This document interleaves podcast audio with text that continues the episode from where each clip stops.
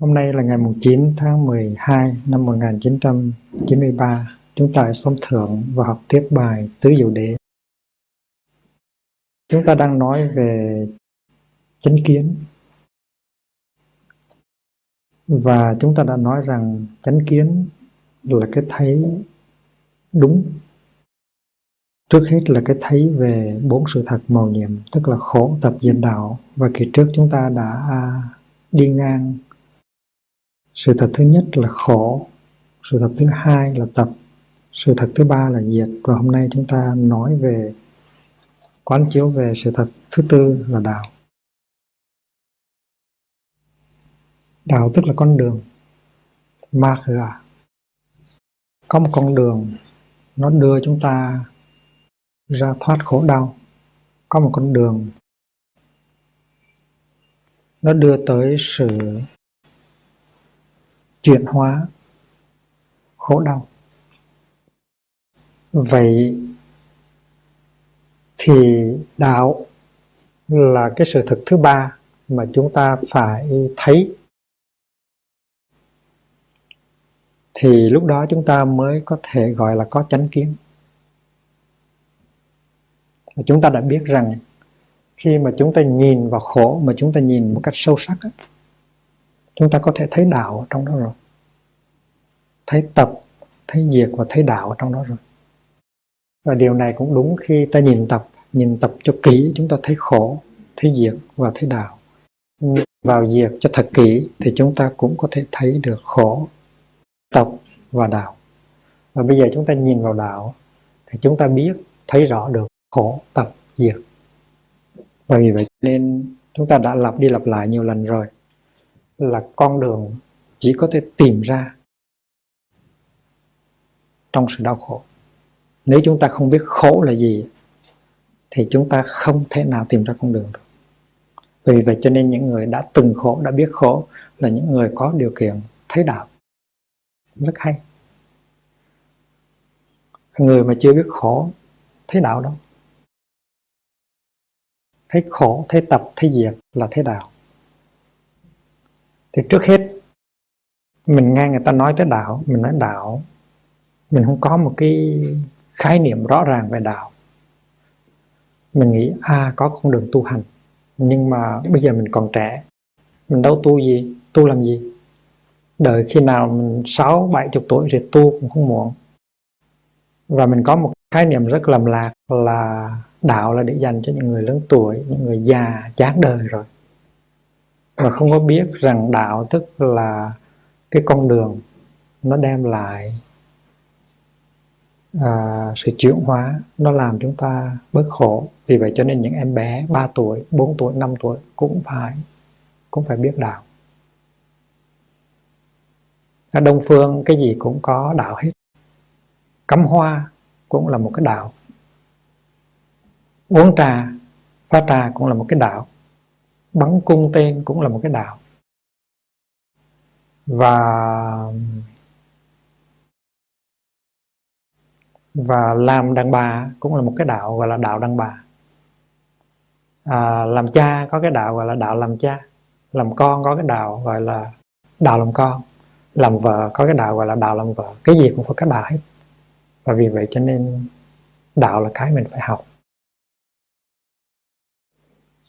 Cho nên mình không nói rằng đạo là cái mà bây giờ mình chưa cần phải học. Trong sách minh tâm bảo giám có câu, mạc đại lão lai phương học đạo, cô phần đa thị thiếu niên nhân. Nghĩa là đừng có đợi đến già rồi mới học đạo, tại vì cái nhìn vào nghĩa địa thì biết ở trong đó có nhiều nấm mồ của những người trẻ. Thứ đến là chúng ta tới và chúng ta nói về đạo như là một cái môn lý luận, nói lý, hí luận. Già mới học đạo là một cái tà kiến. Hí luận về đạo là một cái tà kiến. Tại vì có nhiều người nói rất nhiều về đạo, nhưng mà cái nói của họ không có dính líu gì đến cái đời sống của họ mà cái vụ này biết bao nhiêu người bị mắc phải. Phật tử Việt Nam á, có rất nhiều người nói tới đạo một cách say mê. Nhưng mà cái nói của họ không có thấy được thể hiện trong đời sống hàng ngày trong sự tu học của họ. Ví dụ như khi mà mình à, mình hát cái bài à, đạo ca mà gọi là ta là thiền sư buồn ngồi tụng dưới ánh trăng đó là dùng những cái danh từ đạo nhưng mà kỳ thực nó không có cái gì trong đạo hết. Nó chỉ chẳng qua chỉ một ý niệm lãng mạn à, về thiền về đạo thôi. Cái gì mà anh thiền sư buồn ngồi tụng dưới ánh trăng? Mà chúng ta thấy rất nhiều như vậy rất nhiều trường hợp như vậy. Thành ra cái đó là một cái sự mê mờ về đạo. Và đạo chân chính nó bắt đầu từ văn tư và tu. Văn tư là học hỏi, văn là học hỏi. Những người học trò của Bụt đó gọi là thanh văn, Travaka, là những người nghe giáo lý để tu học, gọi là thanh văn. Khi mình nghe giảng dạy về giáo lý, khi mình đọc kinh khi mình pháp đàm mình thực tập trong cái văn bạch uh, là văn học. Văn học tức là học nghe. Học nghe mình phải có cái thái độ cởi mở. Mình phải có cái ước muốn thao thức để hiểu. Hiểu để có thể làm thì mới gọi là văn văn học. Còn nếu nghe để đàm luận, nghe để phê phán, nghe để chỉ trích, nghe để chứa chấp kiến thức mà khoe khoang thì cái đó chưa phải là văn học. Rồi đến tư học, tư tức là suy gẫm, có nghĩa là tư duy nghĩa là quán chiếu trên những điều mình nghe. Mình nghe một điều gì, dầu là điều đó từ một bậc đạo sư nổi tiếng nói ra, mình cũng phải tư. Tức là mình phải thẩm xét cái giá trị những cái điều đó chứ mình không có được uh, mù quáng nghe theo một cách vô điều kiện. Và sau khi nghe rồi là phải tư. Trong khi nghe không có nên tư. Nghe là nghe thôi. Rồi nghe xong á lúc đó mới quán chiếu mới tư. Mình đem cái kinh nghiệm mình đem cái trí tuệ mình đem cái khổ đau của mình ra để mà xét nghiệm cái điều mình nghe, coi thử những cái điều mình nghe nó trả lời được những cái đau khổ, những cái thắc mắc, những cái kinh nghiệm của mình hay không? Gọi là tư học, văn học rồi tư học. Mà có khi, trong khi mình nghe thì mình mới tiếp nhận hạt giống thôi. Nhưng mà khi mình thực tập tư thì là mình tưới hạt giống và có thể trong cái quá trình tư thì những hạt giống đó nó bắt đầu nó nảy mầm. Và tu là giai đoạn thứ ba là giai đoạn thực tập. Nếu mình chấp nhận cái đó là đúng là sự thật là phù hợp với trí tuệ với kinh nghiệm của mình thì mình phải đem ra thực tập. Nếu mình đem, không đem ra thực tập thì cái văn kia nó là thứ văn không có không có lợi ích. Và trong quá trình văn tư tu về về về đạo, thì mình thấy được cái bản chất của đạo. Và mình thấy rằng đạo nó được làm bằng khổ. Mình thấy khổ ở trong đạo.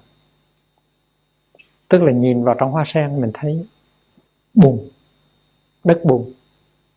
Đất bùn tanh nhưng mà chính cái đất bùn tanh đó làm ra hoa sen. Đạo cũng vậy. Đạo là hoa sen, đạo được nuôi dưỡng bằng cái chất bùn. Nếu không khổ đau thì không có đạo. Đạo buộc được phát sinh là vì cuộc đời khổ đau. Cho nên cuộc đời khổ đau là chất liệu làm ra đạo. Và vì vậy cho nên nhìn vào đạo thì thấy khổ. Thì thấy chất liệu của cái khổ nó đã làm ra đạo. Có những người khổ đau, rồi sáng mắt, rồi tỉnh thức. Bởi vậy cho nên cái sự sáng mắt, sự tỉnh thức của mình, cái sự thương yêu của mình, nó từ cái khổ đau mà phát sinh cho nên nhìn vào đạo, thấy khổ, hay là nhìn vào khổ, thấy đạo là vậy. Đạo và khổ, nó tương tức. Thấy khổ, thấy tập ở trong đạo. Khi mà chúng ta đi trên quá trình văn tư tu thì chúng ta thấy rất rõ là những cái khổ kia nó được tập thành bởi những cái nguyên do, bởi cái nếp sống vô trách nhiệm, nếp sống không tỉnh thức, nếp sống không chánh niệm trong đời sống hàng ngày của chúng ta. Cái đó là tập. Và điều đó chúng ta cũng có thể thấy được khi mà chúng ta quán chiếu về đạo. Chúng ta thấy đạo tức là chúng ta thấy tập. Thấy đạo tức là thấy tập. Và thấy đạo cũng là thấy diệt. Chúng ta biết rằng những cái nguyên do đó, những nguyên do nó làm ra khổ đó, nếu mà mình có thể chuyển hóa nó được, tiêu diệt nó được thì cái khổ đó nó sẽ vắng mặt. Và vì vậy cho nên mình thấy được cái sự thực thứ ba trong trong đạo. Và vì vậy cho nên ba cái yếu tố khổ, tập và diệt có thể nhìn thấy ở trong đạo. Và đạo với diệt nó tương tức. Và cũng vì vậy cho nên tâm kinh nói là không đạo. Không đạo ở đây có nghĩa là không đạo ngoài khổ, tập và diệt phải không? Theo cái theo cái nguyên tắc duyên khởi á, không có cái này thì không có cái kia. Thì nếu không có khổ tập và diệt thì làm gì có đạo? Vì vậy cho nên không khổ tập diệt đạo. Đó là năm chữ ở trong tâm kinh. Năm chữ đó nó thuộc về nó thuộc về cái mặt à, chân điện cái mặt vô lậu của nó. Nhưng mà mình đã tiếp xúc với cái mặt chân đế với cái mặt uh, vô lậu ngay khi mà mình bắt đầu tiếp xúc với là cái mặt tục đế hữu lậu của nó. Trong cái quá trình đó mình thấy được bản chất của đạo và mình chuyển hóa từ từ được tập. Nếu không có thấy thì thôi thấy thì mình ngừng liền mà thấy thấy cho rõ, thì mình ngừng liền. Khi người ta chỉ cho mình, hay là từ mình thấy cái khổ đau của mình, và mình thấy cái nguồn gốc của khổ đau của mình, cái tập á, và nếu cái thấy của mình thật rõ, thì tự nhiên mình bỏ cái đó. Mình đi tới cái diệt cái cessation rất là dễ dàng.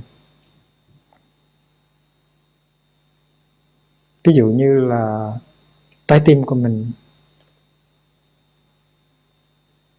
nó đập. Nó yếu. Trái tim của mình bắt đầu mệt và không có vận động một cách uh, bình thường nữa.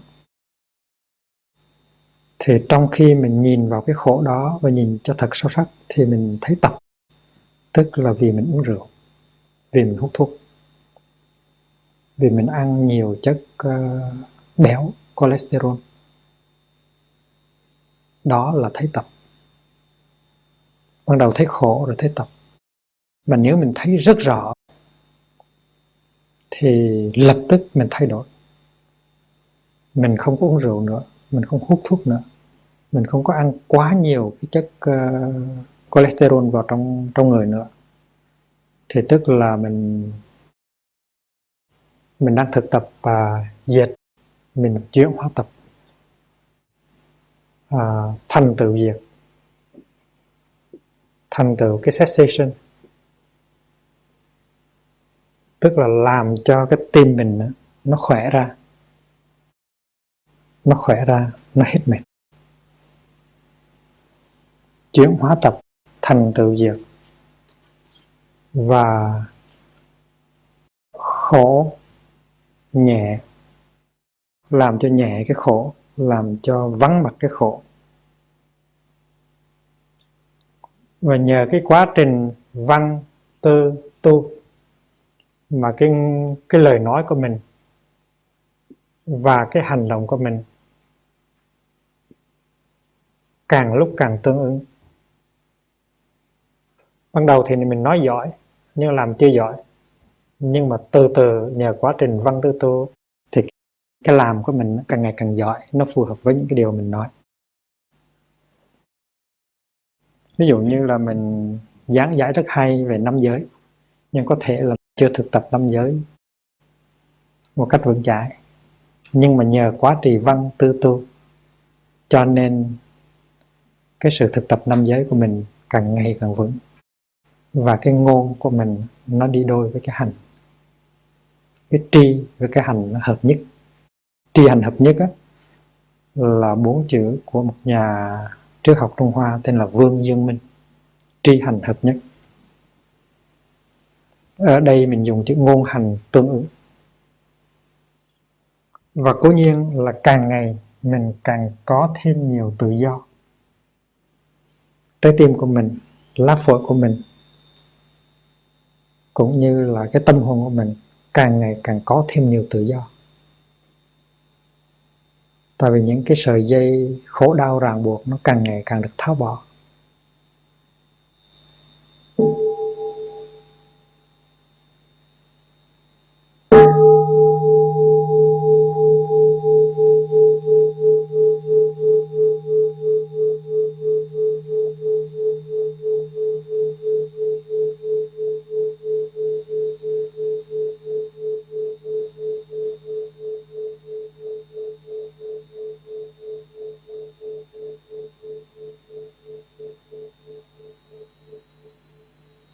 Về thiện đạo có thể bắt đầu bằng một số những kiến thức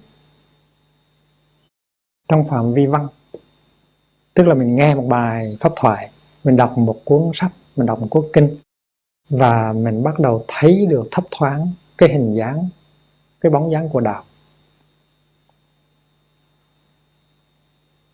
Rồi nhờ cái quá trình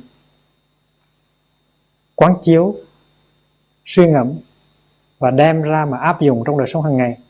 Cho nên cái mớ kiến thức ban đầu đó, mớ ý niệm ban đầu đó, trở thành ra tuệ giác thật sự, chứ không phải chỉ là một mớ lý luận nữa. Và đạo lúc đó nó trở thành ra một cái gì linh động, chứ không còn một, là một lý thuyết nữa. Và vì vậy cho nên chúng ta nên tránh nói tới đạo như là một lý thuyết, như là một chú thuyết nếu mà chúng ta nói tới đạo như là một lý thuyết, một chú thuyết, thì chúng ta lạc vào cái chuyện mà chúng ta chưa tiếp xúc thật sự với đạo. Thì nhìn vào một con người, có văn, có tư và có tu, thì mình thấy cái đạo nó đang trên con đường phát triển, thực hiện. Và mình thấy thế nào người đó cũng đạt tới diệt, người đó cũng buông bỏ được tập và người đó cũng chuyển hóa được khổ. Trong cái quá trình tu học lúc đầu chúng ta dựa vào ngôn ngữ, dựa vào âm thanh, dựa vào lý thuyết. Nhưng mà từ từ chúng ta đi vào thực chứng. Và chúng ta không có kẹt vào ngôn từ và ý niệm. Bởi vì vậy cho nên sau đó thì chúng ta sẽ tiếp xúc được một cách sâu sắc với cái bản môn, với cái mặt vô lậu của đạo. Đạo bây giờ nó siêu việt ngữ ngôn. Có thể là một người tới hỏi đạo hay là sẵn sàng để mà để mà chất vấn, để mà debate về đạo. Mà nếu mình mình thấy rằng cái người đó tới là để mà nói lý với mình về đạo, thì mình ngồi mình mỉm cười. Là tại mình thấy mất thời giờ. Không có lợi ích cho gì cho người đó, mà cũng không có ích lợi gì cho mình, cho nên mình mỉm cười thôi. Thôi mình ngồi uống trà, đừng có nói chuyện đạo nữa. Nó không có nghĩa là mình không cho đạo là quan trọng. Nhưng mình biết rằng cái sự đàm luận giữa mình và người kia nó không có đem lại lợi gì cho người kia hết và cho mình hết. Thành ra thà rằng mình ngồi uống trà với người đó thì hay hơn. Cái đó nó đạo hơn đạo hơn. Ở trong đạo đức kinh nó có câu đạo khá đạo, phi thường đạo. Nghĩa là cái đạo mà có thể nói được thì chưa phải là đạo tuyệt đối, đạo thường. Đó là cái đạo của bản môn, đó là cái đạo vô lậu, cái đạo đã siêu việt được cái ngôn ngữ. Khi mà mình đi sâu vào sự thực tập chuyển hóa rồi mình thực chứng được đạo như là sự sống rồi thì ngữ ngôn không có ràng buộc được mình nữa. Khái niệm và lý luận cũng vậy. Ban đầu mình học đạo, mình cần phải có những khái niệm về vô thường, vô ngã, về khổ về tập, về diệt về đạo. Nhưng mà khái niệm dần dần nhường chỗ cho tự giác. Ban đầu thì mình cũng có dùng lý luận để dẹp trừ những cái tà thuyết. Nhưng mà sau đó lý luận mình cũng vượt luôn. Và lúc đó mình sử dụng thân giáo, tức là sự sống của mình thân giáo, tức là diễn bày đạo bằng cái thân của mình. Thân ở đây tức là sự sống hàng ngày của mình. Thân đây không có nghĩa là sắc mà thôi. Tức là mình sống đời sống hàng ngày như thế nào đó để cho người thấy, ta thấy chánh ngữ, chánh nghiệp, chánh mạng, chánh tinh tấn chánh định, chánh kiến ở trong đó, thì gọi là thân giáo trong kinh thường hay chép lại những câu chuyện mà có những nhà triết học họ tới họ đàm luận họ tính ờ, ờ, uh, cãi cãi lý với buộc về những cái giáo lý về vô thường vô ngã về niết bàn đó. Thì khi mà mỗi lần buộc thấy một cái nhà triết học tới mà ngồi mà sẵn sàng để mà đấu lý như vậy thì ngài chỉ mời uống trà thôi. Không biết là trà gì nhưng mà hỏi ngài không có nói thì có một bữa có một nhà triết học hỏi sa môn cụ đàm có ngã hay không? Ừ, buộc ngồi yên, không nói gì cả. Thầy anh an ngồi đó. Thì anh an cũng ừ, lấy làm ngạc nhiên tại sao mà cái giáo lý của buộc là vô ngã rõ ràng. Mà ông này hỏi có ngã hay không buộc không nói. Đúng không? không có ngã hả? Buộc cũng không nói. Buộc không nói, vậy thì có ngã hả? Buộc cũng không nói rồi cuối cùng ông đi, rồi đức a nan mới hỏi, bạch đức thế tôn, tại sao vậy? Thì buộc mới cắt nghĩa rất rõ ràng, nói là anh nan, ông này ông đi tìm một cái học thuyết để ông chống đối hoặc là ông em trợ gì đó, chứ ông phải đi tìm sự tu học. Vì vậy cho nên nói không có ngã, ông cũng bị kẹt, mà nói có ngã, ông cũng bị kẹt, thành ra không nói là đỡ cho ông hơn hết. Và như vậy, cái đạo mà có bản chất chân thực rồi á, thì nó vượt khỏi ngữ ngôn khái niệm lý luận. Nói như vậy không có nghĩa là ngữ ngôn khái niệm nó không có ích lợi trong lúc ban đầu. Với điều kiện là người ta rất thao thức học hỏi để tu tập thì ngữ ngôn và khái niệm là những cái mình có thể sử dụng được. Cũng như là một cái à, bản đồ của một thành phố tuy không phải là thành phố, nhưng mà có thể giúp người ta đi tới thành phố và không lạc đường trong thành phố.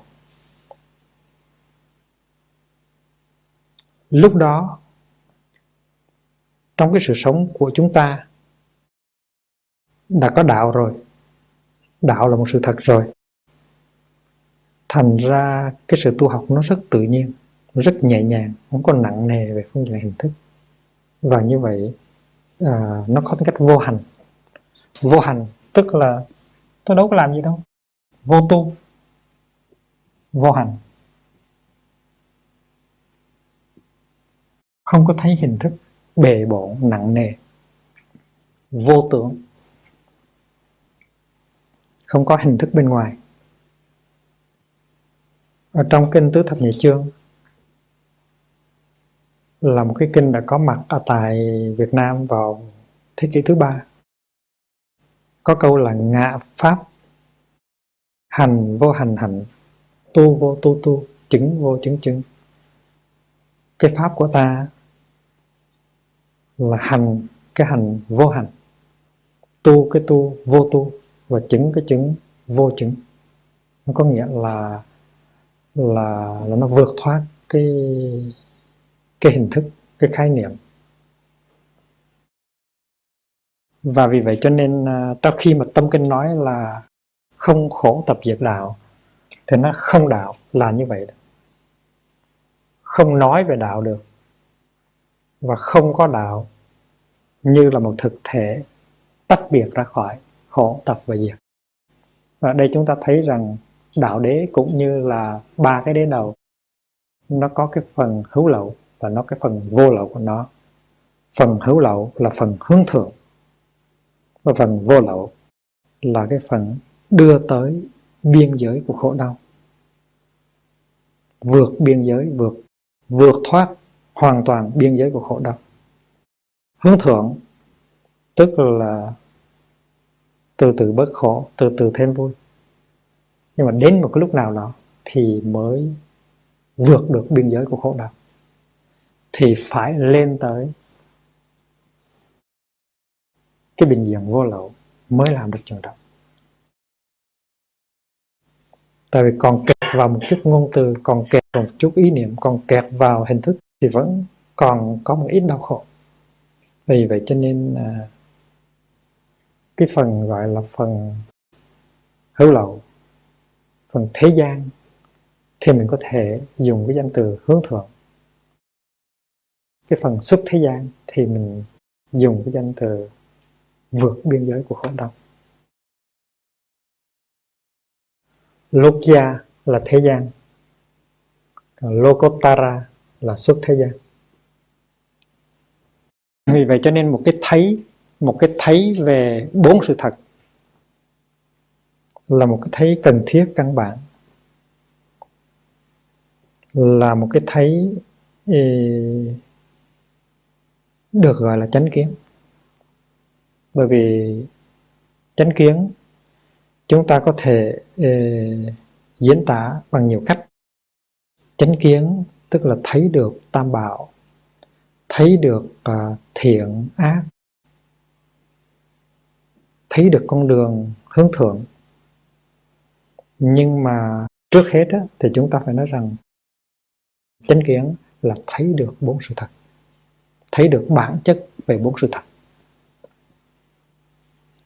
Chúng ta đang học về uh, chánh kiến tức là cái phần đầu trong 8 phần của bát chánh đạo.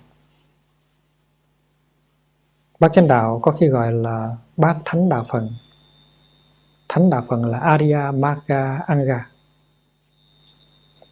Thì chúng ta nên nhớ là cái định nghĩa à, vững chãi nhất và căn bản nhất của chánh kiến là cái thấy về bốn sự thật. Nếu anh chưa thấy được cái thấy về bốn sự thật anh chưa có chánh kiến. Nhưng mà cái thấy của bốn sự thật của anh á, có thể nó đang còn mơ hồ nó đang còn à, à, quá sơ lược.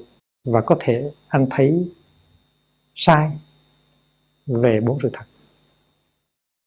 ban đầu anh nghe nói khổ tận khổ đế. Anh nói đây là một lý thuyết. Đây là lý thuyết đạo phật. Mà tại vì anh thương đạo phật quá chừng, cho anh tìm tất cả mọi phương pháp để anh chứng minh rằng cuộc đời là khổ hết. Và anh không có thì giờ. Anh không có năng lượng để anh nhìn vào tập, nhìn vào việc nhìn vào đạo vì anh đang thao thức chứng minh một điều của Bụt nói. Mà Bụt chỉ nói một cách đơn giản là có sự có mặt của đau khổ thôi. Và sự tu học đó là phải nhận diện khổ đau. Phải nhìn sâu vào cái khổ để thấy tập diệt đạo. Buộc nói rất rõ và rất đầy đủ.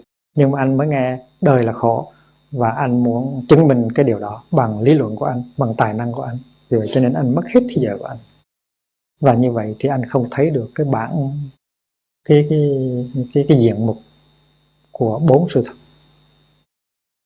Thành cái chánh kiến của anh nó nó rất là mỏng.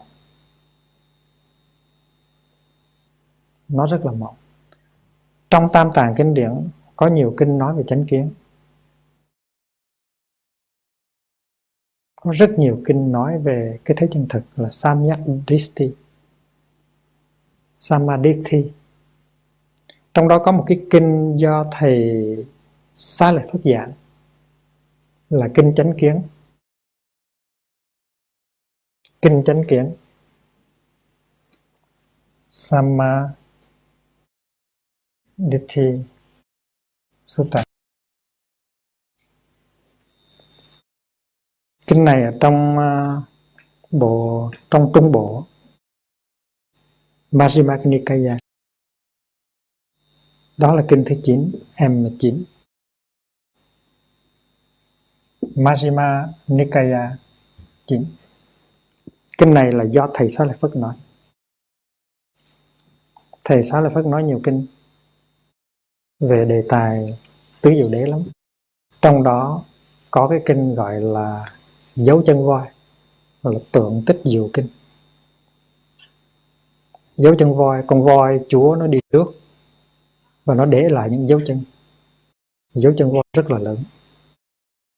Những cái loài thú khác nó đi sau thì nó có thể bước lên trên những dấu chân voi, nhưng mà không có cái dấu chân của con thú nào nó lớn bằng dấu chân của con con voi.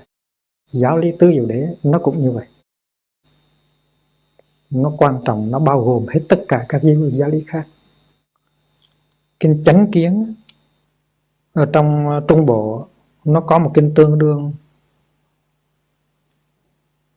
ở ờ, Tạp A Hàm. Đó là kinh 344 của Tạp A Hàm. Hai kinh này nội dung nó tương đương với nhau. Và chúng ta học kinh này để thấy thầy xá lợi phất, tức là một cao đề của buộc nói về chánh kiến như thế nào. Thế nào gọi là chánh kiến?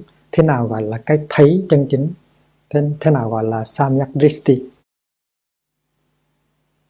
trong kinh này thì thầy xá lợi phất dạy một sư em tên là maha kautila và một số các thầy khác nữa. Và trước hết thầy nói rằng chánh kiến trước hết là sự phân biệt những cái gốc rễ lành và những cái gốc rễ ờ, không lành. Thiện căn và bất thiện căn. Chánh kiến, trước hết là sự phân biệt hai cái loại rễ, một cái loại rễ độc và một cái loại rễ hiền. Loại rễ hiền là vô tham, vô nhuế và và vô hại. Tức là nếu nếu mà mình quán chiếu thì mình thấy, sẽ thấy có ba cái rễ rất lành ở trong con người của mình. Là cái rễ không tham đắm, không vướng mắc. Cái rễ không giận hờn. Và cái rễ bất bạo động vô hại. Hại, vô hại tức là bất hại. Là ahimsa, bất bạo động. Bất bạo động tức là không có làm cái gì nó gây ra sự đổ vỡ nơi cơ thể, nơi hoàn cảnh của mình và của người. Thì thầy xá lợi phất nói rằng ở trong ta nó có ba thiện căn mà chúng ta phải thấy. Đó là cái hạt giống vô tham, hạt giống vô nhuế vô nhuế tức là vô sân, và hạt giống vô hại. Vô hại tức là không muốn gây cái đau khổ cho mình, cho người và cho hoàn cảnh. Là non injury và những cái, những những cái gốc rễ bất thiện là tham, nhuế và hại. Cái chữ tham ở đây nó có nhiều nghĩa, nó có nó có nghĩa rộng lắm. Nó có nghĩa là vướng mắc nó có nghĩa là uh, thèm khát. Nó có nghĩa là thèm khát không có bao giờ thỏa mãn được. Tham vọng không có bờ bến. Nó ngược lại với tri túc. Tri túc tức là bằng lòng với những điều kiện vừa đủ tối thiểu để có thể có sự an lạc của thân tâm. Đó là tri túc còn tham ở đây là vượt cái biên giới đó. Đi vào sự vướng mắc đi vào cái sự uh, thèm khát không bao giờ được thỏa mãn. Và sau đó um, các thầy khác hỏi có thể uh, nói về chánh kiến đứng về phương diện thiện căn và bất thiện căn rồi nhưng mà có thể nói về chánh kiến đứng về phương diện khác không? Thì thầy giáo là Phật nói, có chứ. Chúng ta có thể nói về chánh kiến. Chúng ta có thể nói về chánh kiến qua phương diện thức ăn. Chúng ta phải phân biệt loại, bốn loại thức ăn. Thức ăn thứ nhất là đoàn thực, những thức ăn mà chúng ta đưa vào cơ thể qua miệng của chúng ta. Và chúng ta phải phân biệt những cái đoàn thực có hại và những đoàn không có hại. Chúng ta đưa vào trong cơ thể ta những thức ăn thức uống nào mà nó gây nó gây cái tàn phá trong cơ thể của chúng ta gây cái sự bất uh, bất hòa bất điều hòa mất cái thăng bằng thì chúng ta phải biết. Và khi mà chúng ta đưa vào những thức ăn và thức uống hiền lành, bổ dưỡng, không có hại, thì chúng ta biết. Thì cái đó gọi là chánh kiến. Thì chánh kiến thực tập trong đời sống hàng ngày, ngồi trên bàn ăn và trong khi nấu ăn. Chứ không phải là chánh kiến chỉ thực tập trong trong thiền đường mà thôi. Bởi vậy cho nên trước khi ăn, chúng ta nói, chỉ xin ăn những thức có tác dụng nuôi dưỡng và ngăn ngừa tật bệnh. Đó là chánh kiến áp dụng vào khi ăn và khi nấu ăn thứ hai là xúc thực. Thì chúng ta có sáu cái giác quan là mắt, tai, mũi, lưỡi, thân và ý. Và trong đời sống hàng ngày, chúng ta tiếp xúc với sắc, thanh, hương, vị, xúc, pháp. Thì trong khi tiếp xúc như vậy, chúng ta phải phòng hộ. Chúng ta ta phải tập tập tiếp xúc để thấy được rằng sự tiếp xúc đó đem chất độc vào người hay là không đem chất độc vào người? Ví dụ như khi chúng ta xem một chương trình truyền hình, thì đó là mắt ta tiếp xúc với hình sắc. Thì chúng ta phải thực tập chánh kiến là cái phim đó, nó có đưa vào trong tâm ta những cái độc tố hay không? Những cái độc tố như là sự sợ hãi sự, căm thù uh, bạo động hay không? Tại vì coi một cái phim chúng ta có thể đưa vào trong tâm ta rất nhiều chất độc. Trái lại có những cái phim mà khi xem chúng ta đưa vào trong tâm ta cái sự hiểu biết cái lòng từ bi cái quyết tâm muốn giúp người cái quyết tâm không có làm những cái điều lầm lỗi như cái nhân vật ở trong phim đã làm nữa thì lúc đó là chúng ta thực tập chánh kiến. Thành ra người lớn hay là trẻ em trong khi quay phim trong khi coi tivi phải thực tập chánh kiến phải biết rằng mình đang coi cái phim gì và cái phim đó đang tàn hại tâm tâm của mình hay là không? Nó đưa vào độc tố toxin hay là không? Tại vì những chương trình uh, truyền hình đó, mà chúng ta thấy cho người lớn và cho trẻ em nó chứa đựng rất nhiều độc, độc tố như là bạo động căm thù khiêu gợi uh, dục vọng. Ngay những cái uh, quảng cáo quảng cáo thôi chứ không phải phim quảng cáo những cái sản phẩm ừ, mà người ta sản xuất đó. Những cái quảng cáo đó cũng đánh động cái sự thèm khát cái dục vọng của người ta. Chứ đừng có nói là những cái phim nửa giờ hay là một giờ hay là một giờ rưỡi đó là nói về chuyện quay phim, còn chuyện đọc tiểu thuyết hay là chuyện xem báo. Mỗi khi chúng ta xem một tờ báo mà nếu chúng ta không có chánh niệm thì chúng ta sẽ đưa vào độc tố rất nhiều. Xem xong một tờ báo là có thể chúng ta mệt nhoài, là có những cái tin, có những cái điều làm chúng ta chán nản, chúng ta sợ hãi, chúng ta ghê ghê sợ. Chúng ta không muốn sống nữa.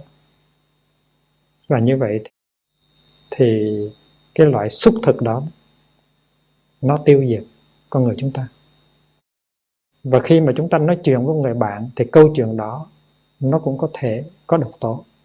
Chúng ta nghe người kia nói chuyện thôi, nhưng mà chỉ nghe cần nghe nửa giờ, một giờ đồng hồ là thấy nó mệt nhoài, ăn không vô nữa. Thì như vậy là trong khi nghe, chúng ta tiếp xúc những cái thức ăn độc địa. Đó là xúc thực. Và vì vậy cho nên chánh niệm về đoàn thực là một chuyện rồi nhưng mà phải thực tập chánh niệm à, về xúc thực. Phải có chánh kiến thì mới làm được chánh niệm. Chánh kiến về đoàn thực. Tôi biết rằng thức ăn này bổ dưỡng và không gây độc hại. Tôi biết rằng thức ăn này không bổ dưỡng và sẽ gây độc hại. Vì vậy cho nên tôi không ăn. Thành chánh kiến nó làm phát xuất chánh niệm. Phát sinh chánh niệm. Và chánh niệm nó làm phát sinh chánh kiến tôi biết rằng nhìn những cái đó, nghe những cái đó, tiếp xúc với những cái đó thì làm cho thân tâm tôi khỏe khoắn, nhẹ nhàng, an lạc. Và tôi quyết định mỗi ngày tôi đều tiếp xúc với những cái đó. Còn nhìn những cái đó, nghe những cái đó, sờ mó những cái đó, chung đụng với cái đó, nó làm cho tôi mệt, tôi buồn, tôi lo, tôi giận. Thành ra tôi tránh những cái cái nhìn cái nghe cái tiếp xúc đó. Cái đó tức là chánh niệm về xuất thực. Nó phát xuất từ cái chánh kiến của chúng ta về xuất thực. Vì vậy cho xuất thực nó cũng có những loại có hại và những cái loại không có hại.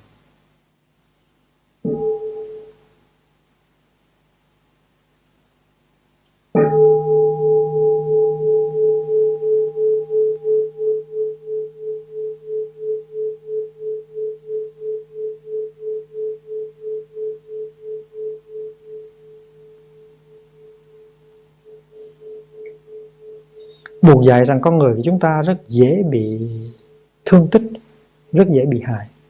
Đứng về phương diện cơ thể cũng vậy. Và đứng về phương diện tâm hồn cũng vậy. Chúng ta biết rằng chúng ta có một lớp da để bảo vệ cơ thể của chúng ta. Nếu không có lớp da, thì độc trùng, vi trùng nó xâm nhập vào cơ thể ta một cách rất là dễ dàng và trong cơ thể chúng ta còn có những cái kháng thể. Và cơ thể ta có có cái khả năng tạo dựng những cái kháng thể những cái antibodies.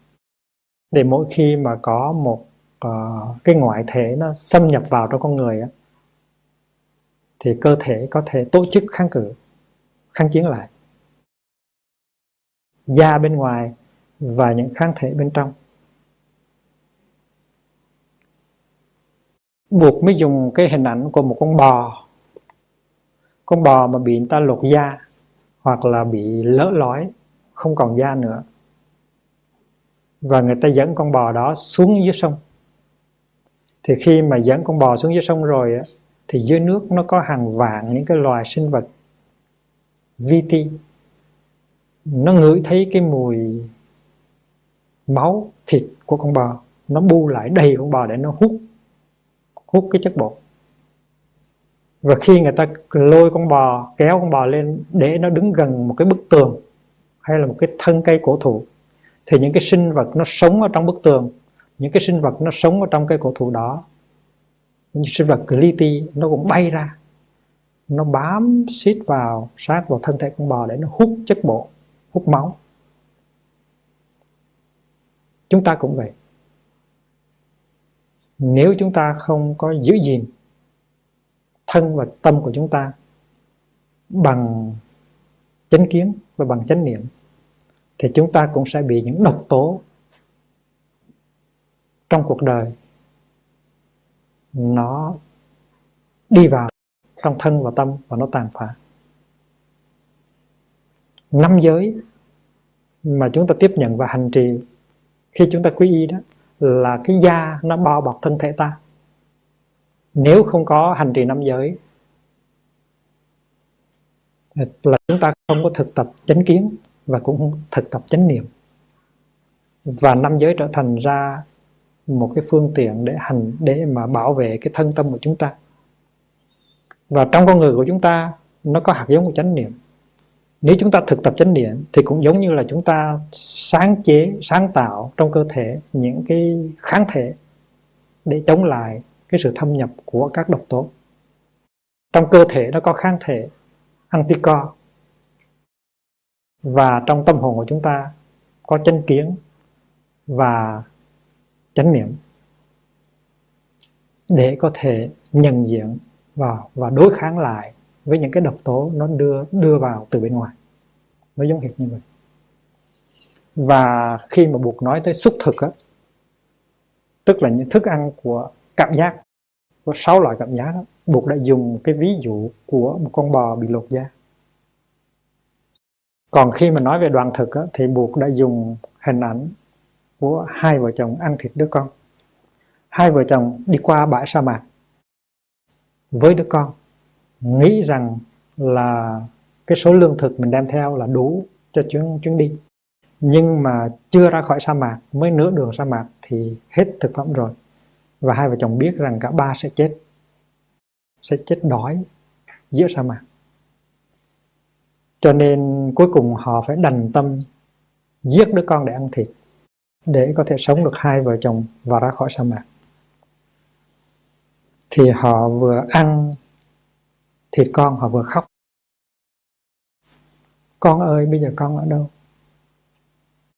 Thì lúc đó, buộc mới nói rằng, này các thầy, khi hai vợ chồng đó ăn thịt đứa con thì họ có thấy thích thú gì không?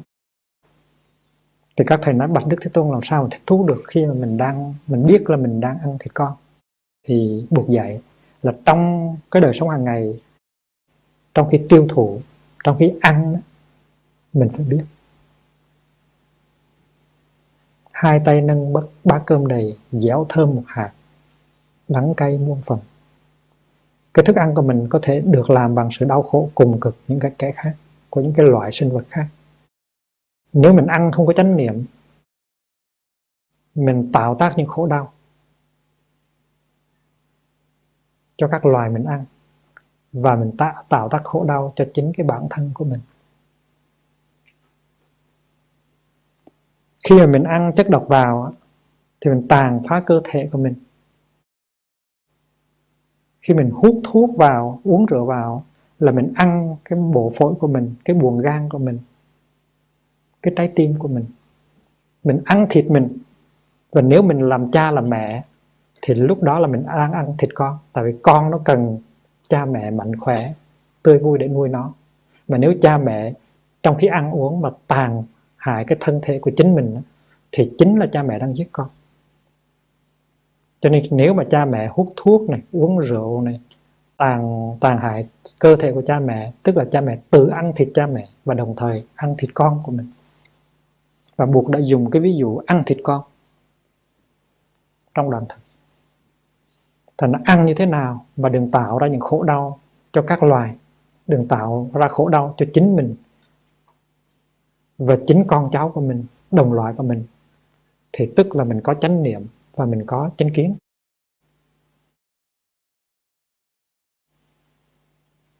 Ở trong đạo buộc Nam Tông Bắc Tông cũng vậy, tin tưởng rằng chúng sanh từ đời này sang đời khác thay thế làm cha mẹ cho nhau.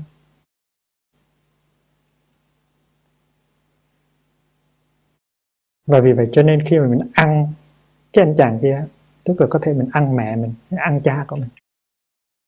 Vì vậy cho nên cái thấy vững chãi, nó từ từ nó đưa mình tới cái chỗ ăn chay để cấm sắp sanh. Mà kỳ thực là như vậy. Mình ăn nó, đến khi chết rồi thì nó ăn lại mình. Những cái con trùng ở dưới đất nó ăn lại mình. Thì nó có cái sự thật ở trong đó. À, thức ăn thứ ba là tư niệm thực. Tư đây tức là setana. Cái thức ăn thứ ba đó tức là cái ước muốn thực hiện một cái điều gì đó cho cuộc đời mình. Mình muốn làm uh, giám đốc một hãng buôn lớn. Thì cái muốn đó trong con người là một cái loại thức ăn nhờ cái loại thức ăn đó mà mình phải chịu cực, chịu khổ, mình chạy trọt mình học hỏi để mình có thể lên được cái chức gọi là giám đốc của một cái hãng đó. Đôi khi phải lòn cuối, đôi khi phải khóc lóc. Thì đó là một cái thức ăn.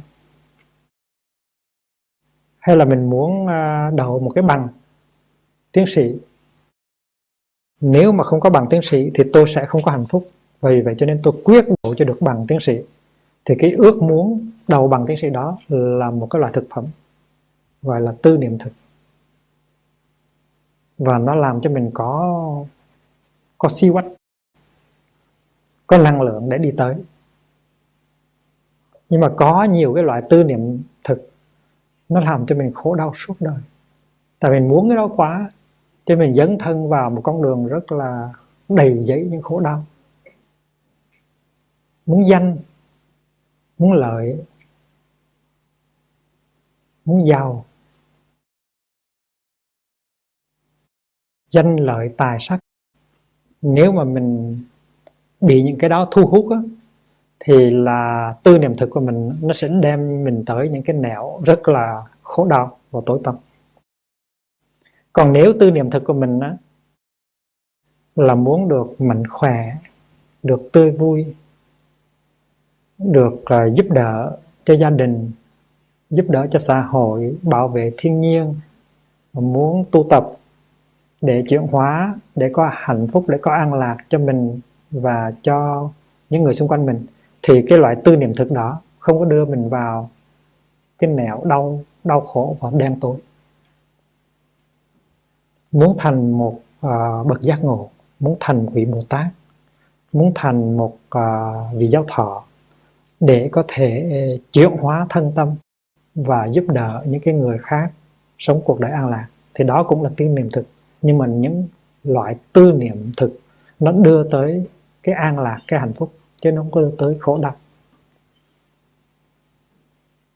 Ví dụ thứ ba là là một người ờ, đang bị uh, hai người khác hai vị bị hai người lực sĩ kéo sền sệt trên mặt đất và áp giải tới một cái khu đất đó có một cái hố lửa than hồng đang cháy. Và hai người lực sĩ đó uh, khiêng cái người kia và liệng xuống cái hầm lửa đang bốc cháy. Trong khi cái người kia không có muốn đau khổ vì vì bị cháy. À, nhưng mà không cưỡng lại được tại vì hai người kia là hai người lực sĩ, còn mình yếu lắm. Thì buộc nói rằng khi mà mình bị một cái tư niệm thực bất thiện, nó chinh phục mình rồi, thì lúc đó mình bị áp dẫn đi vào con đường đen tối và khổ đau. Khi mình đã bị một cái danh hay một cái lợi hay một cái sắc nó lôi cuốn và mình cương quyết phải làm cho được cái đó đó, thì mới có hạnh phúc đó. tức là mình bắt đầu có cái thứ tư niệm thực, nó tương đương với một cái hai chàng lực sĩ đang kéo mình và liệng mình xuống hầm hầm hầm lửa. Dễ sợ như vậy. Thành ra cái người tu học là phải có chánh kiến, phải thấy được cái tư niệm thực mình là loại tư niệm thực nào.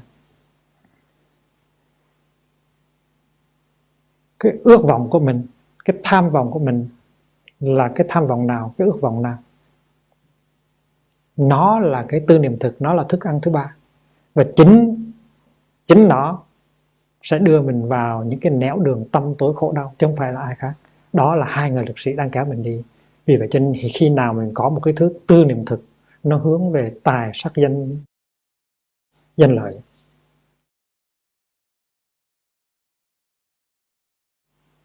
mình đang đi về cái nẻo đó. Và thứ tư tức là thức thực. Thì chúng ta biết rằng cái cái sự sống của chúng ta là sự biểu hiện của thức. Thức á, nó nó làm ra danh sắc. Thức nó biểu hiện ra danh sắc.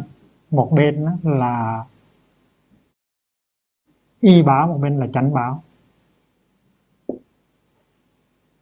Chánh báo tức là con người của mình và y báo là cái hoàn cảnh của mình.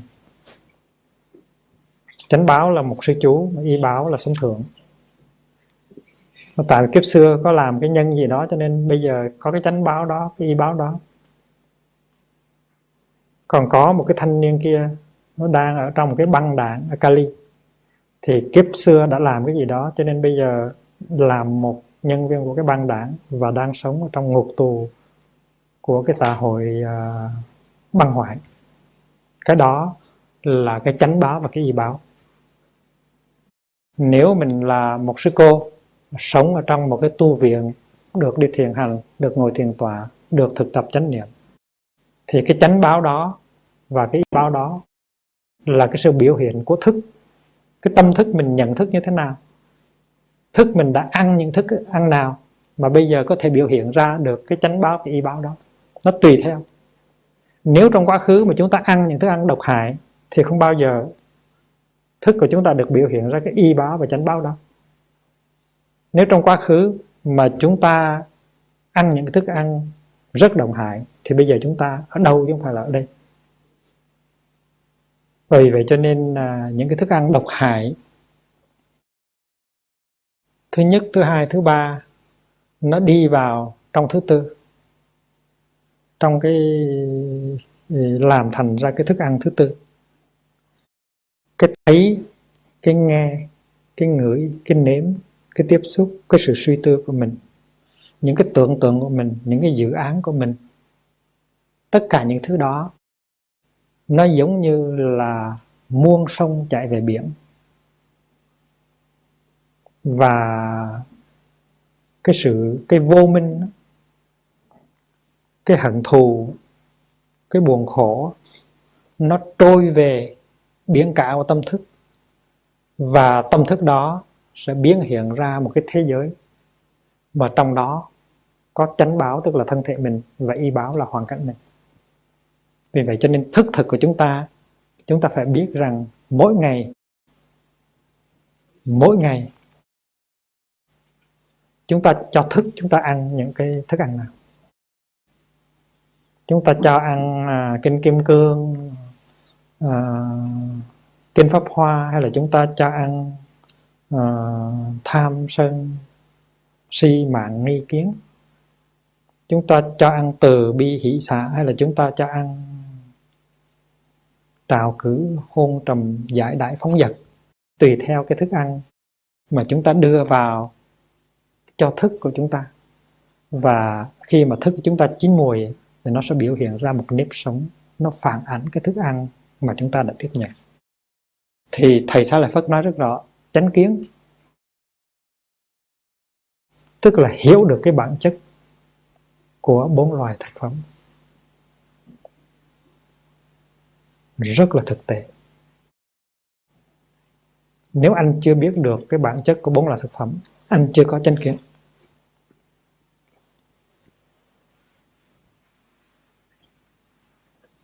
Thì về thức thực buộc mới dùng cái hình ảnh của người à, tứ tù.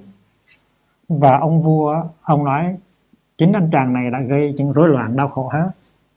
Đem nó ra, lấy một ba trăm lưỡi lưỡi dao cho nó đâm suốt qua thân thể của nó. Thì những người lính ra thực tập. Rồi buổi chiều vua hỏi, cái thằng đó bây giờ làm sao? Nói, tô bệ hạ nó còn sống. Vậy thì đem nó ra nữa, lấy 300 mũi dao, đâm qua con người nó một lần nữa. Vào buổi tối, vua hỏi, thằng đó làm sao? Nó còn sống. Vậy thì đưa ra lấy 300 mũi dao, đâm qua thân thể nó một lần nữa. Cái ví dụ đó buộc dạy để nói về cái chuyện chúng ta hành hạ cái thức, tâm thức của chúng ta mỗi ngày chúng ta cho 300 mũi dao vào trong cái tâm thức của chúng ta.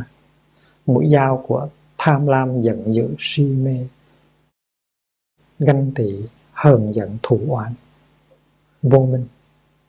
Và chúng ta lãnh đủ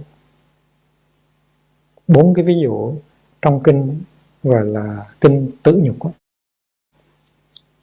nhục là kinh thịt của đứa con. Bốn ví dụ rất là ghê sợ và thầy xá lợi phất, sau khi nói về về chánh kiến như là cách thấy về bốn loại thực phẩm, thì được các thầy khác hỏi. Có thể thấy, có thể nói về chánh chánh kiến dưới một khía cạnh khác hay không? Thầy Sa Lợi Phất nói, có. Chánh kiến là cái thấy của chúng ta về bốn sự thật, gọi là tự đề.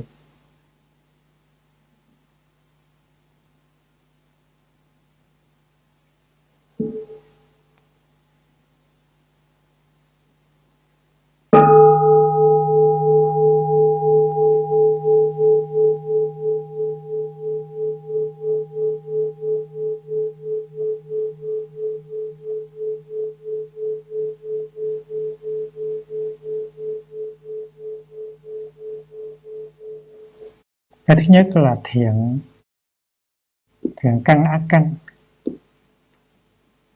Cái thứ hai là bốn loại thực phẩm.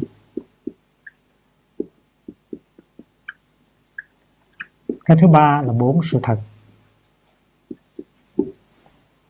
Thì thầy Xá Lợi Phất nói rằng phải thấy được khổ, phải thấy được tập, phải thấy được được diệt, phải thấy được đạo và tiếp theo, các thầy hỏi thêm, thì thầy sẽ là Phất nói rằng có thể nói về chánh kiến qua khía cạnh 12 nhân duyên. 12 duyên khởi. 12 duyên khởi là chúng ta sẽ học trong một bài sau này. Tuy nhiên, chúng ta đã có nói sơ lược về duyên khởi trong bài pháp thoại đầu tiên của khóa tu này và sau khi nghe thầy Sa Lợi Phất nói về 12 duyên khởi như là chánh kiến thì các thầy lại hỏi thêm nữa. Thì thầy Sa, Phất, Sa Lợi Phất có thể nói rằng là chánh kiến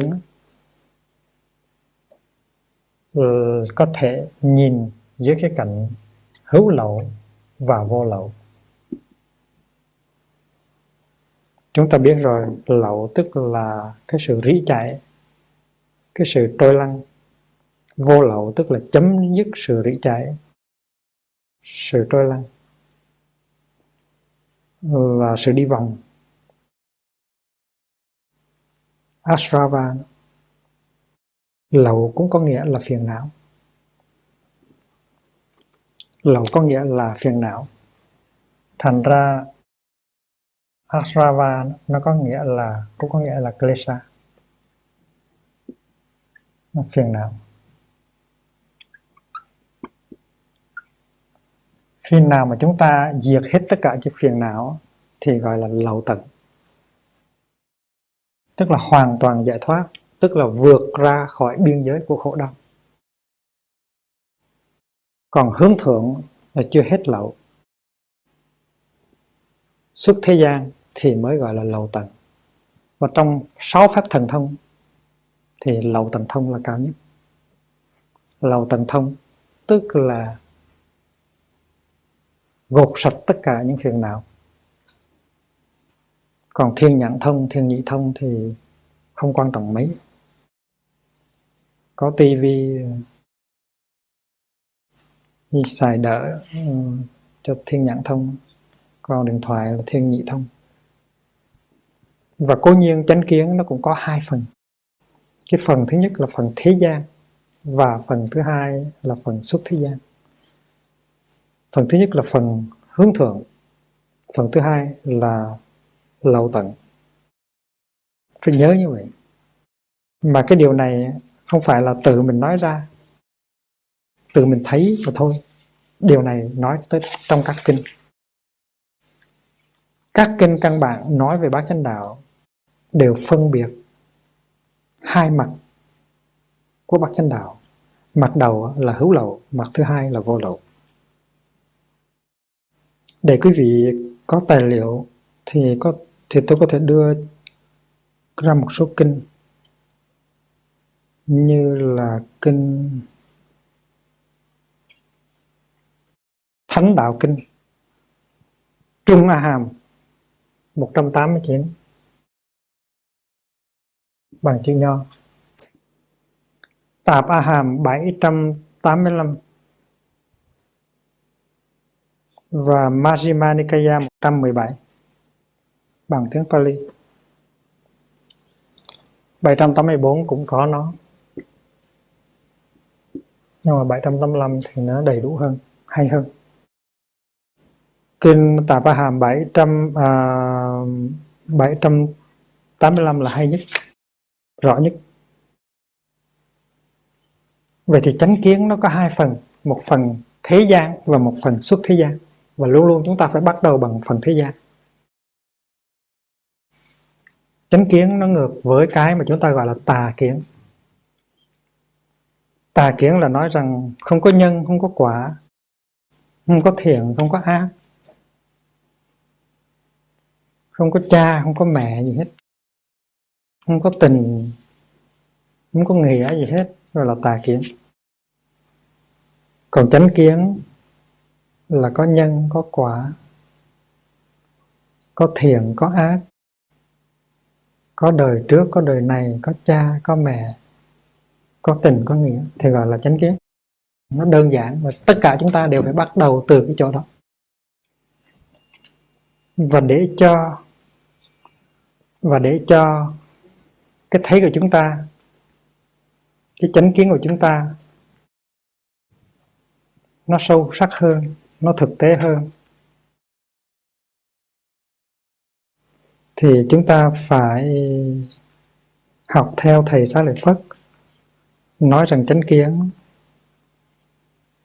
là cái thấy về những cái gốc rễ thiện và bất thiện trong ta cái khả năng nhận diện, những cái gốc, những cái thiện căn ở trong ta và những cái ác căn ở trong ta. Cái khả năng có thể thấy được cái bản chất của tứ diệu đế. Cái khả năng có thể thấy được cái bản chất của bốn loại thực phẩm. Cái khả năng có thể thấy được bản chất của 12 chi phần của duyên khởi làm thế nào để có chánh kiến? Trước hết đó là chúng ta phải học. Tức là trong quá trình văn tư tu là bắt đầu bằng văn tức là chúng ta phải học. Nếu mà chúng ta học đó, thì chúng ta phải sử dụng ngôn ngữ và chúng ta phải tập nghe. Cái người dạy cho chúng ta có chánh kiến hay không? Và cái người dạy chúng ta có chánh kiến tới mức nào? Chánh kiến của họ đã vững chãi chưa? Hay là chánh kiến của họ chỉ mới là một số những cái khái niệm và ngôn từ mà họ học được trong kinh sách hay là trong một, từ một thầy một thầy khác? Chánh kiến có thể trao truyền được hay không? Hay là tự mình phải đạt được? Đó là những câu hỏi ban đầu. Thì chúng ta nên nhớ rằng chánh kiến nó có hạt giống ở trong chúng ta.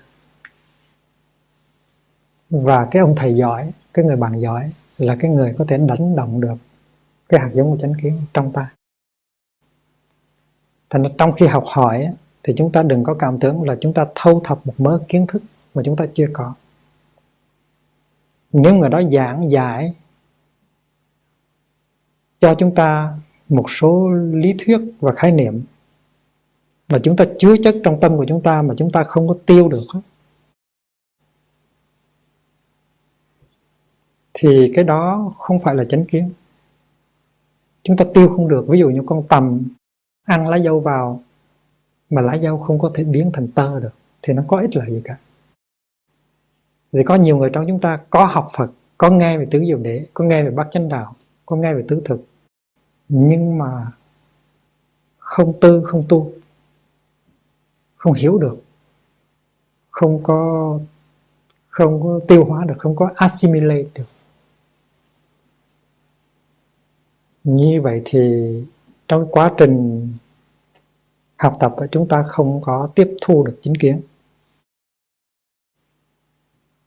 Vì vậy cho nên chính kiến mà nếu tiếp thu được đó, nó cần có nhiều điều kiện. Điều kiện thứ nhất đó, là cái người dạy chúng ta cái cuốn sách mà chúng ta đọc cái cuốn kinh mà chúng ta đọc phải có cái khả năng đánh động tới những cái hạt giống chánh kiến trong chúng ta. Hạt giống đó thế nào cũng có tại vì theo buộc dạy thì tất cả mọi người đều có cái hạt giống của tùy giác, của chánh kiến ở trong con người. Và khi mà mình nghe được, mình tiếp xúc được với những dấu hiệu của chánh kiến thì tự nhiên mình hiểu. Những cái khổ đau, những cái kinh nghiệm của mình đóng góp phần vào cái sự tiếp nhận chánh kiến. Chúng ta biết rằng có nhiều bậc cha mẹ rất lấy làm buồn. Khi thấy rằng những cái kinh nghiệm, những cái tuệ giác của mình mình không thể nào trao truyền cho con được.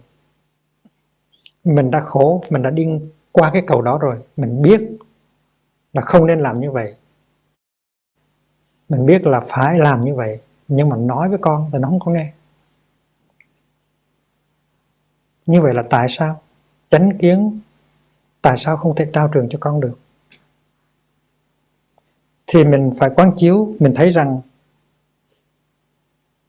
có thể là cái thời gian và cái địa điểm trong đó mình trao truyền cái chánh kiến của mình nó chưa thích hợp. Nó còn dài quá. Mình với nó chưa thiết lập sự thông cảm. Nó đang còn giận mình nó còn một cái hố ngăn cách giữa mình với nó. Mình phải thấy những cái điều đó. Thứ hai là cái cách mình trao truyền chánh kiến. Mình có thể trao truyền bằng một cái ngôn ngữ nặng nề. Cái ngôn ngữ không thích hợp với nó. Mình phải nói bằng cái ngôn ngữ. Mình phải nói bằng cái tình cảm. Mình phải nói bằng cái phương thức nào để cho con nó có thể tiếp nhận được. Nếu mình dùng uy quyền, có thể là đứa con không có khả năng tiếp nhận. Nhưng mà nếu mình đứng về phương diện một người một người bạn của nó, một người thương của nó, thì có thể nó tiếp nhận được. Và trong khi mình nói với nó, mình trao truyền cho nó, mình có thể đánh động được cái hạt giống chánh kiến có sẵn của nó ở trong tâm. Trong trường hợp mà nó nghe, nó hiểu về phương diện tri thức nhưng mà nó chưa đem ra áp dụng được.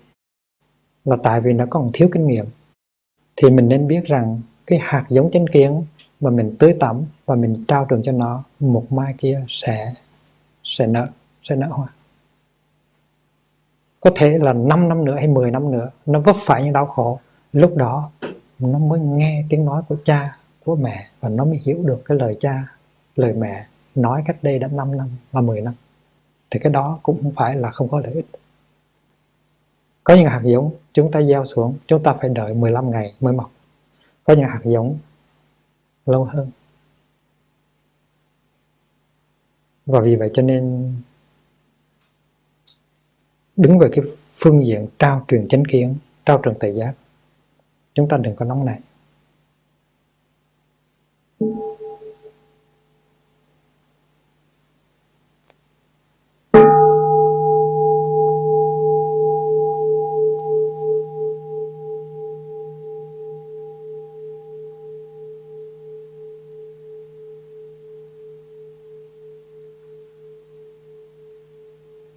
khi mà kinh nghiệm đau khổ nó chín mùi rồi có thể mình chỉ nghe một bài pháp thoại hay nửa bài pháp thoại là chuyển hóa. Cho nên những cái điều kiện để tiếp nhận chánh kiến nó rất là quan trọng. Trong khi mình có cái nhu yếu muốn tiếp nhận chánh kiến mình nghĩ rằng mình đã chín mùi để tiếp nhận chánh pháp nhưng mà mình phải cẩn thận. Khi mình nghe một bài pháp á, mình phải để cho cái bài pháp đó nó đi vào trong cái chiều sâu tâm thức của mình. Nó đánh động được, nó tiếp xúc, nó tưới tẩm được những hạt giống chánh kiến ở trong con người của mình. Nếu mình chỉ dùng cái trí năng, cái intellect của mình để tiếp nhận chánh kiến, thì cái cái cái thực tập gọi là văn đó, nó không có không có thành quả bao nhiêu. Cho nên tôi thường nói với các thiền sinh là trong khi nghe một bài pháp thoại là phải thực tập cho đàng hoàng. Tại vì nghe pháp thoại là một phép thực tập. Mà thực tập thì không được thực tập với cái trí năng một mình phải thực tập với cái thân của mình. Và cái tàn thức của mình. Tại vì cái tàn thức của mình đó, tức là tức là đất gọi là đất tâm tâm địa ở trong đất tâm của mình đó, nó có những hạt giống của chánh kiến. Và khi mà mình nghe pháp á, mình phải mở rộng cái đất tâm ra để cho cái mưa pháp nó thấm nhuần nó đi sâu vào trong đất tâm đó. Nói tóm lại là trong khi nghe pháp mình đừng có suy nghĩ đừng có so sánh đừng có phê bình. Văn thôi chứ không có tư. Tức là phải mở hết tất cả những cái tấm ni lông để cho mưa có thể trực tiếp uh, thấm vào đất. Mình phải lấy hết tất cả những hũ những ghè những lu uh, để cho nước mưa có thể đi đi đi xuống đất. Đừng có đem những cái chậu ra để mà hứng hứng nước. Không có được bao nhiêu. Thành ra tôi có nói rằng là nếu trong khi nghe pháp thoại mà mình ngủ gục á, nó còn hay hơn là mình dùng cái trí năng của mình để mà phán xét để suy đoán để suy đoán để bình phẩm. Tại vì cái lúc đó mình chỉ dùng cái trí năng thôi phải dùng hết tất cả thân tâm. Mưa xuân nhẹ hạt đất tâm ước, hạt đầu năm xưa hé miệng cười. Phải để cho đất tâm nó ướt thì hạt giống tuệ giác ở trong con người mình nó thấm được cái nước uh, pháp vũ đó thì nó mới nở mầm được. Vì vậy cho nên ngồi nghe pháp thoại, phải ngồi như là ngồi thiền. Phải đưa hết tất cả da thịt của mình ra để mà hứng cái pháp thoại. Ngồi cho đẹp, ngồi cho thanh thản. Vẫn đừng có suy nghĩ, chỉ nghe thôi. Mở rộng lòng ra để mà có tiếp nhận pháp thoại. Không có thành kiến. Tại vì khi nghe mà mình đã có một ý kiến rồi, thì không có được nữa thường thường khi mình nghe một cái điều gì á, thì mình so sánh với cái mà có sẵn trong con người của mình. Mình có một ý niệm về cái đó rồi. Cho nên khi mình nghe mình nghe một cái điều gì thì mình lấy cái ý niệm sẵn có của mình ra, mình so sánh. Nếu mình thấy nó đúng thì mình nói, anh nói đúng lắm. Và khi mà mình nghe một điều gì, mình thấy nó không có đúng với cái kinh nghiệm của mình, cái ý niệm của mình thì mình nói, cái anh nói không có đúng. Cả trong hai trường hợp không có ích lợi gì cả. Trường hợp thứ nhất mình cũng có lợi, không có học được thêm gì cả, mà trường hợp thứ hai mình cũng có học được gì cả. Nghĩa là trong cả hai trường hợp mình đã có một cái ý niệm rồi và mình tin rằng cái ý niệm của mình là khá đúng, khá vững, khá hay. Mình đã học tới 10 năm rồi mà mình học tới hai chục năm rồi mà, tại sao mình có thể sai được? Cho nên khi người ta nói ra một cái mà nó trật với cái của mình là mình nói, anh nói tầm bậy.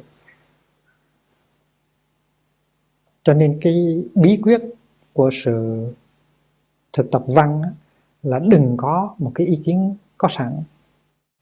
Tức là phải mở hoàn toàn cái đất tâm của mình ra để cho nó vô. Và như vậy thì cái cái người ta trao truyền cho mình mình tiếp nhận tiếp nhận vô. Không phải là nói đúng hay sai rồi mới tiếp nhận. Cho nó vô trước, cho nó một cái cơ hội. Mà nó vô được rồi á, thì lúc đó mình đi mình đi tới cái tư, văn tư tu. Mình chiêm nghiệm, mình đem ra, mình sống nó. Ví dụ như là người ta tới, người ta nói rằng, làng hồng có làm đậu hũ không? Tôi có một cái reset, recipe đậu hũ rất là hay thì các sư chú, các sư cô nói mình biết làm được hũ rồi, mình đâu cần phải nghe. Nhưng mà mình cứ nghe. Mình cứ nghe trước. Mình thấy cái phương pháp này rất là kỳ lạ. Rồi mình nghe, mình chấp nhận vào đó. Và mình thấy kỳ lạ. Mình không biết nó có thành hay không thành. Thì mình mới tu, mình đem ra mình thí nghiệm. Có thể là cái phương pháp mới này nó hay hơn cái phương pháp mà mình đã làm trong 10 năm qua. Biết thành ra cái sự tu học nó cũng như vậy. Cái sự tiếp nhận chánh kiến cũng như vậy. Là mình phải cẩn thận. Mình đừng có thành kiến. Mình tiếp nhận. Đầu tiên là mình tiếp nhận những ngôn từ và những khái niệm. Nhưng mà nếu cái người trao truyền đó họ có bản chất á, thì những ngôn từ những khái niệm đó có thể đánh động được những hạt giống chánh niệm ở trong mình chánh kiến ở trong mình. Và mình có cái tư lương. Tư lương tức là vốn liếng, ăn học. Cái vốn liếng để tu học. Mình có cái tư lương để mình đi tới. Và nếu mình khá vững rồi, thì qua cái ngôn từ và ý niệm đó, mình tiếp nhận được cái tuệ giác có nhiều người đã từng đau khổ, đã từng tu học. Tới nghe buộc giảng lần đầu.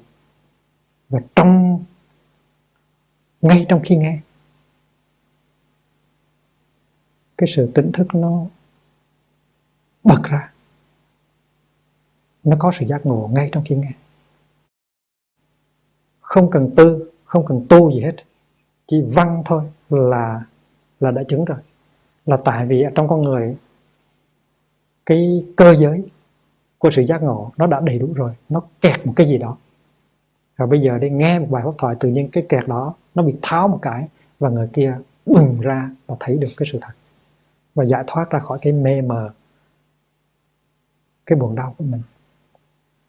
Và vì vậy cho nên chánh kiến nó có thể là cái nhân mà cũng có thể là kết quả chánh kiến tiếp nhận vào làm nhân để đưa tới. Chánh kiến như là hoa trái của sự tu học. Vì vậy cho nên mình nên nhớ rằng chánh kiến, mình phải học nó như là nhân và như là quả. Đứng về phương diện nhân á, thì mình có thể thấy rằng cái phần ý niệm và danh từ nó còn quan trọng, nhưng mà đứng về phương diện quả thì nó là tự giác. Nó là tự giác. Danh từ và ý niệm mình cần cần có trong ban đầu. Nhưng mà qua quá trình văn tư tu, nó thành chánh kiến quả. Và chánh kiến quả nó vượt khỏi ngôn từ và khái niệm. Tuy nhiên, nếu mình muốn trao truyền lại, thì mình vẫn phải dùng danh từ và ý niệm như thường. Không có cách nào hơn. Khi mà buộc ờ, hành đạo dưới cây bồ đề thì không còn là vấn đề khái niệm và danh từ nữa.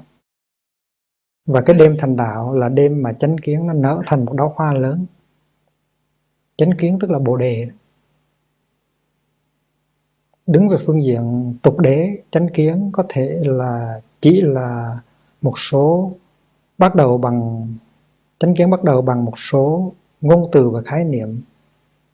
Nhưng mà trên quá trình văn tư tu thì chánh kiến trở thành ra bản chất của giác ngộ, bản chất của bồ đề. Và cái tối hôm thành đạo, buổi khuya thành đạo đó là buộc đạt tới cái thấy gọi là cao tột, hoàn toàn, vô thượng, chánh đẳng, chánh giác. Thì cái thấy đó nó thuần túy là tuệ giác. Nhưng mà khi buộc bắt đầu giảng giải cho các thầy năm thầy về tứ diệu đế là buộc bắt đầu phải dùng ý niệm và ngôn từ ý niệm về khổ về tập về diệt về đạo. Và đọc trong kinh chúng ta thấy rằng sau khi buộc thành đạo thì ngài lân la ở lại uh, bờ sông đi lên thuyền 49 ngày. Thì trong 49 ngày đó, ngài thưởng thức cái sự thành đạo của ngài và đồng thời ngài cũng bắt đầu thiết lập ngôn từ ý niệm để đi giảng, để đi giảng dạy. Chúng ta thấy rằng cái bài thuyết pháp đầu tiên là tứ đế và bát chánh đạo đã được xây dựng một cách rất là kỹ lưỡng, rất là đẹp và rất thích hợp với năm người đệ tử đầu. Nhưng mà đó là cái bình để mà đựng nước thôi. Nước nó có sẵn rồi. Nhưng mà nước muốn hiến cho người ta thì phải đem tặng trong một cái bình. Và bát chánh đạo, tứ diệu đế là cái bình nước đầu tiên, bình nước tuệ giác đầu tiên mà buộc à, đem chia sẻ với ờ, nhân loại.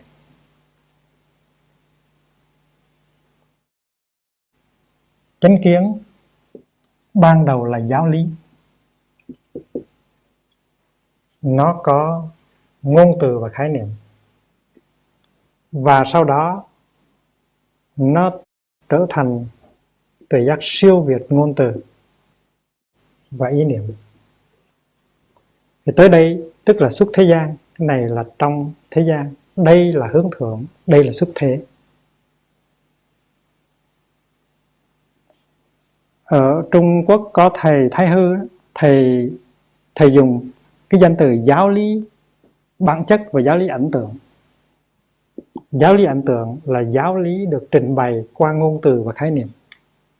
Còn cái giáo lý mà mình sống theo nó gọi là giáo lý bản chất. Mình đi, đứng, nằm, ngồi, cười, nói, tư duy tất cả những cái đó đều là giáo lý cả cái giáo lý bản chất. Nó là thân giáo. Thì thầy thái hư, thầy có dùng cái cái hình ảnh một cái thân cây như là cái cây bồ đề. Và khi mà mặt trời chiếu xuống thì cây bồ đề nó có một cái một cái bóng trên mặt đất.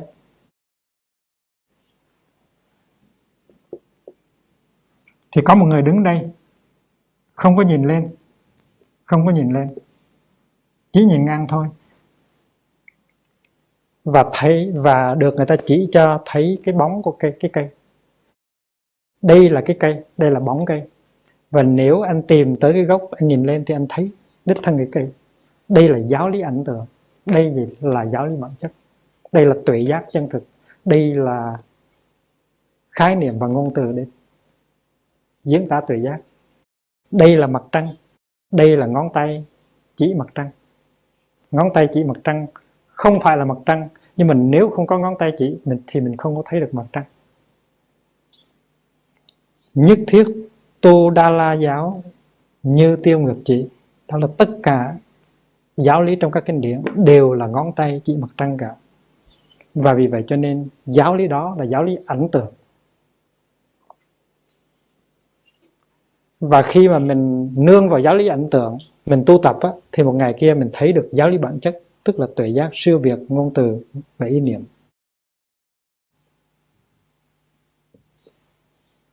Cho nên bắt đầu mình dùng chữ chánh kiến là samyak drishti. Nhưng mà trong đạo Phật trong kinh điển nhiều khi chúng ta chỉ thấy chữ kiến thôi mà không thấy chánh kiến thì đứng về phương diện gọi là xuất thế gian tất cả các kiến đều là tà kiến. Như là trong trong những cái phiền não gọi là tham, sân, si, mạng, nghi, kiến dùng chữ kiến thôi, trên không có dùng chữ tà kiến. Hễ có kiến là sai lầm. Tại vì cái kiến kiến tức là một cái thấy phiến diện một mặt thôi. Đứng về phương diện thế gian mà nói, đứng về phương diện hướng thượng mà nói thì có chánh kiến, có tà kiến. Chánh kiến đối lập với tà kiến. Nhưng mà đến khi mà đạt được cái trình độ xuất thế gian rồi thì tất cả kiến đều là tà kiến. Ví dụ như ở cái phương diện này á, thì ta thấy thường là tà kiến ngã là tà kiến. Nhưng mà đứng về phương diện này á à, thường là kiến ngã thường thường và ngã là tà kiến. Và chánh kiến là vô thường vô ngã. Có phải không? Nhưng mà đứng về phương diện xuất thế gian á thì thường là tà kiến, mà vô thường cũng tà kiến luôn. Vô thường á, là thuốc để trị bệnh thường. Vô thường là thứ thuốc cho chúng ta để chúng ta trị cái bệnh thường của chúng ta. Nhưng mà đôi khi uống thuốc không có đúng, thành ra mình bị bệnh luôn. Và vì vậy cho nên, giáo lý bản chất xuất thế gian là cái giáo lý để chữa cái bệnh vô thường. Không biết quý vị đã hiểu cái này chưa? Tại vì thường là một ý niệm. Vô thường là một ý niệm ngược lại. Vô thường tới để chữa lành cái ý niệm thường. Nhưng mà nếu anh thoát khỏi cái ý niệm thường, thì anh có thể bị vướng vào ý niệm vô thường. Vướng vào ý niệm vô thường cũng không được, tại vì vô thường vẫn là ý niệm. Vô thường phải là sự thực chứng, không phải là ý niệm. Mà chúng ta vướng vào cái đó rất nhiều. Chúng ta học Phật, chúng ta vướng vào rất nhiều. Chúng ta vướng vào vô thường vô ngã như là những ý niệm. Chúng ta không có tiêu hóa được thuốc đưa cho chúng ta. Chúng ta uống như thế nào mà chúng ta bị bệnh luôn. Tại chúng ta không biết dùng thuốc.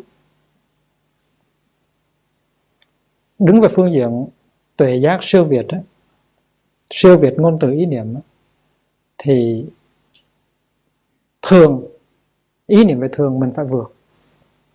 Nhưng mà ý niệm vô thường cũng phải vượt. Ý niệm về ngã phải vượt và ý niệm vô ngã sau đó cũng phải vượt luôn. Cũng như là mình dùng thịt cao để làm cho đậu hũ nó đông lại. Sau khi đậu hũ đông lại rồi thì phải ngâm đậu hũ vào trong nước lạnh để cái chất thịt cao nó đi ra khỏi. Nó phải như vậy mới được. Còn cái hạng người, cái số người mà bị kẹt vào ý niệm vô thường, vô ngã, khổ tập diệt đạo nhiều lắm. Cũng ví dụ như là trong kinh bảo tích nói về không đó. cái giáo lý về không đó, đưa ra là để gỡ chúng ta ra khỏi cái ý niệm về ngã. Nhưng mà có nhiều người bị kẹt vào ý niệm không? Vì vậy cho nên phải làm thế nào để cứu họ ra khỏi cái ý niệm không? Trong kinh bảo tích có nói một câu là thà rằng kẹt vào ý niệm hữu còn hơn là kẹt vào ý niệm không.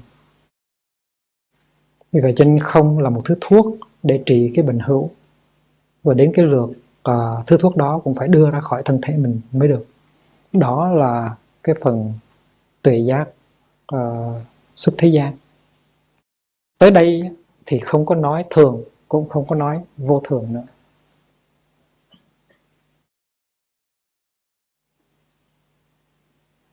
Vậy thì chánh kiến đầu tiên là cái sự học hỏi tiếp nhận những cái ngôn từ những khái niệm nó chuyên chở tuệ giác. Để qua cái quá trình văn tư tu cái tuệ giác đó nó lớn lên từ từ. Và khi mà nó lớn lên từ từ thì tất cả những khái niệm không những là thuộc về eh, tà kiến nó tiêu diệt mà những khái niệm về chánh kiến nó cũng tiêu diệt luôn, thoát. Và tới đây nó có chúng ta đạt tới cái chỗ gọi là vô niệm không còn ý niệm nữa. Và tuệ giác ở đây là nhân, tuệ giác ở đây là quả. Tuệ giác càng rõ và càng lớn, thì những cái hành động của chúng ta càng sáng càng đúng. Ví dụ như là chánh tư duy, chánh ngữ, chánh nghiệp, chánh tinh tấn, chánh định, nó tùy theo chánh kiến. Cái à, phẩm chất của à, bảy phần kia của bác chánh đạo, nó tùy thuộc ở cái phẩm chất của chánh kiến. Cho nên trong kinh này nói là chánh niệm chánh kiến đi hàng đầu.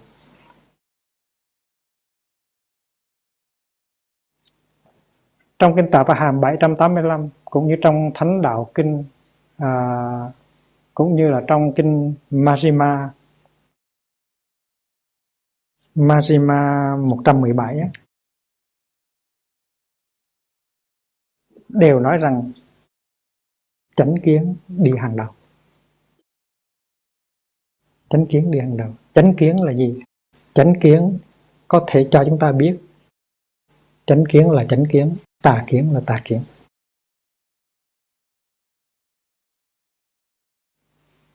Và cuối cùng là chánh kiến cho chúng ta biết rằng tất cả các kiến đều là tà kiến.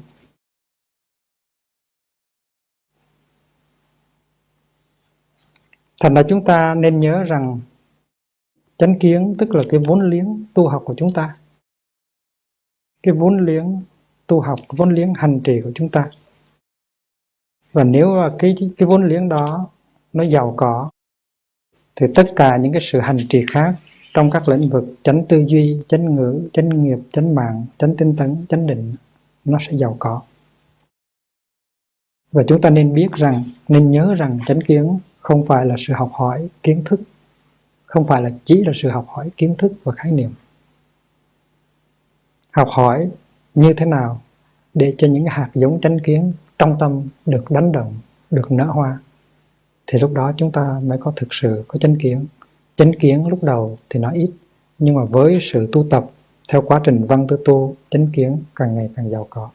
Và điều đó chúng ta biết và những người xung quanh chúng ta nhìn vào chúng ta cũng biết thì uh, chủ nhật này chúng ta sẽ đi sang chánh tư duy tức là thánh đạo phận thứ hai.